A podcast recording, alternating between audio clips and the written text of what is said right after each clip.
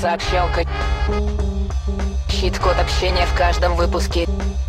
Всем привет-привет! Сегодня среда. В эфире ваша любимая передача об общении. Сообщалка. Сегодняшняя наша тема – коммуникации в команде, личная обратная связь. В прошлом выпуске мы начали тему техник обратной связи и говорили, как давать обратную связь команде – а сегодня мы рассмотрим техники, а как давать обратную связь сотруднику. Глаза в глаза, один на один. Погнали! Первая техника — это техника бутерброд. Похвала, обратная связь и похвала. На самом деле эту технику используют не только при обратной связи, а вообще много где. Последнее, где я читала, это как наносить активы на лицо. Там тоже есть техника бутерброда.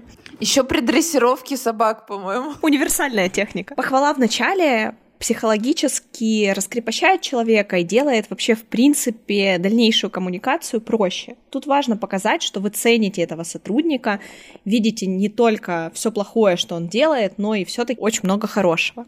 Здесь важно показать сотруднику, что вы его цените. И тогда всю дальнейшую обратную связь он воспримет более мягко, не будет э, вступать, скорее всего, в конфронтацию и адекватно сможет ее воспринять. В блоке обратной связи важно подсветить, какая проблема существует, потому что часто так случается, что человек ее просто не видит. И заканчиваем мы также похвалой, чтобы настроить сотрудника на позитивный лад, то, что все неплохо, ситуацию можно поменять, мы даем, здесь вообще очень важно давать конкретные действия, потому что иногда человек сам не видит, как он может выбраться из этой ситуации и что ему делать, как можно делать по-другому. И есть тут очень важная опасность, то, что если вы раньше никогда не хвалили сотрудника и вдруг начинаете его хвалить, он, естественно, напряжется, потому что будет ощущать, ну, что-то здесь не так. Поэтому почаще хвалите сотрудников. Вторая техника — баянист. Это когда мы используем старителлинг для привлечения внимания. Когда мы это делаем, мы это можем использовать, такой прием, когда хотим, чтобы точно запомнили.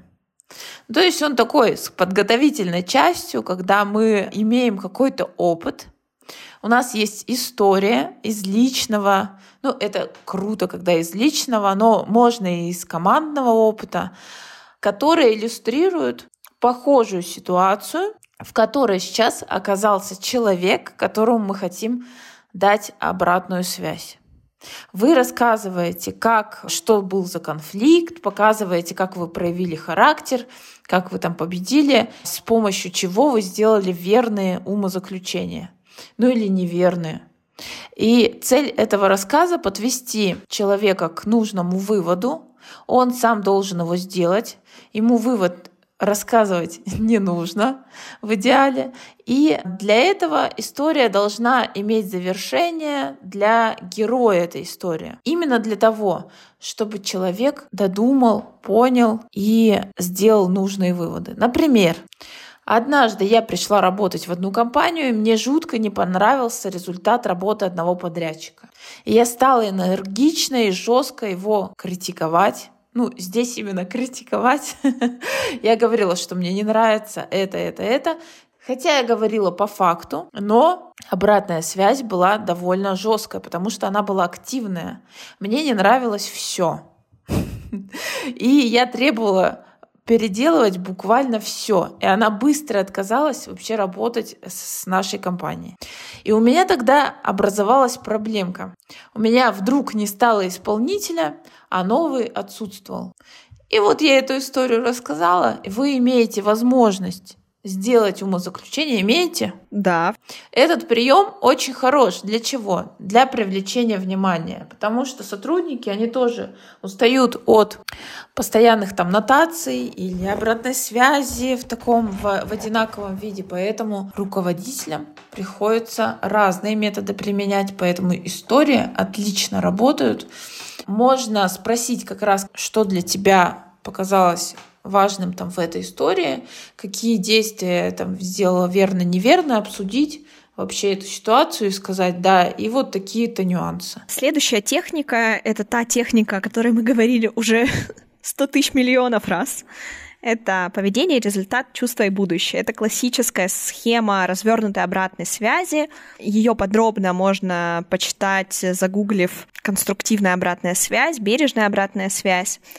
О чем здесь идет речь? Мы приводим конкретные факты, желательно прям со статистикой, что изменилось в поведении сотрудника, как изменились показатели. И здесь важно подготовиться заранее, чтобы не быть голословным и опираться прямо на конкретные факты на конкретные цифры.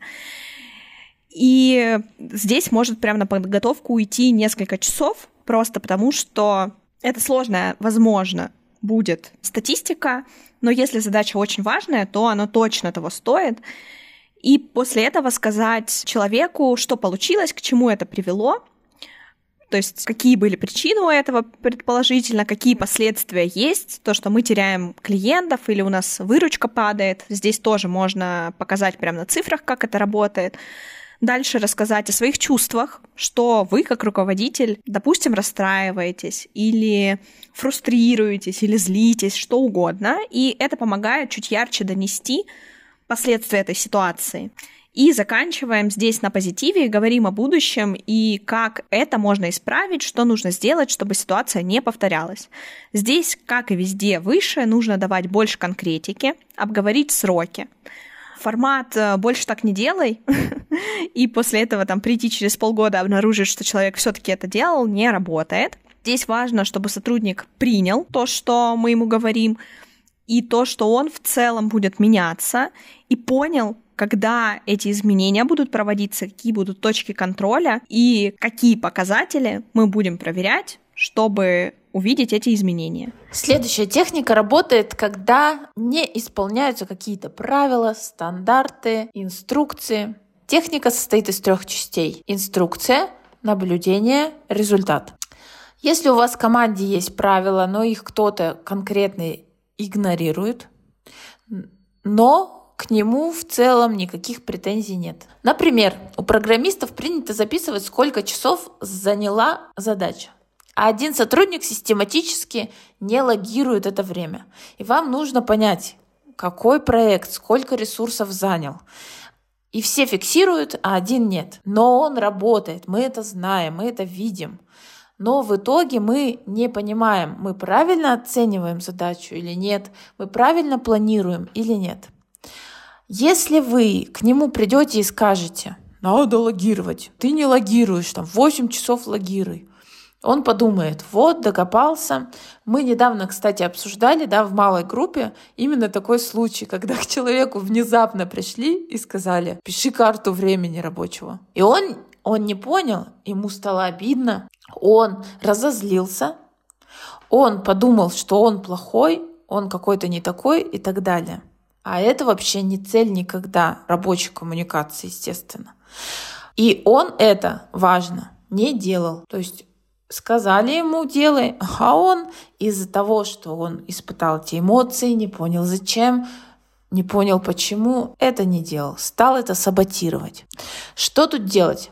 Напоминаем о стандартах, об инструкциях, о правилах и почему их вводили, какая была цель, когда мы их вводили. Дальше рассказываем о наших наблюдениях с цифрами и фактами, что вот такого-то числа ты делал в месяц, ты зафиксировал там 5 раз из 30 и так далее. Объясняем, как эти действия влияют на работу компании, опять же на конкретных примерах, что вот здесь вот из-за того, что у меня нет этого блока, я не могу правильно оценить, сколько времени уйдет на задачу. Все объясняем на конкретных примерах. В идеале в этот момент сотрудник должен озвучить готовность соблюдать инструкции. Но это в идеале. А вообще придется проговорить все задать вопросы, которые помогут вам убедиться, что он действительно принял, не сказал вам, не отмахнулся. Все его возражения внутренние, обиды, там злость, непонимание, все прошло, и он действительно понимает, что это ценно и важно, и присоединяется к этому. Ищет код сегодняшней сообщалки. Говори лично, прилично, Говори лично, прилично.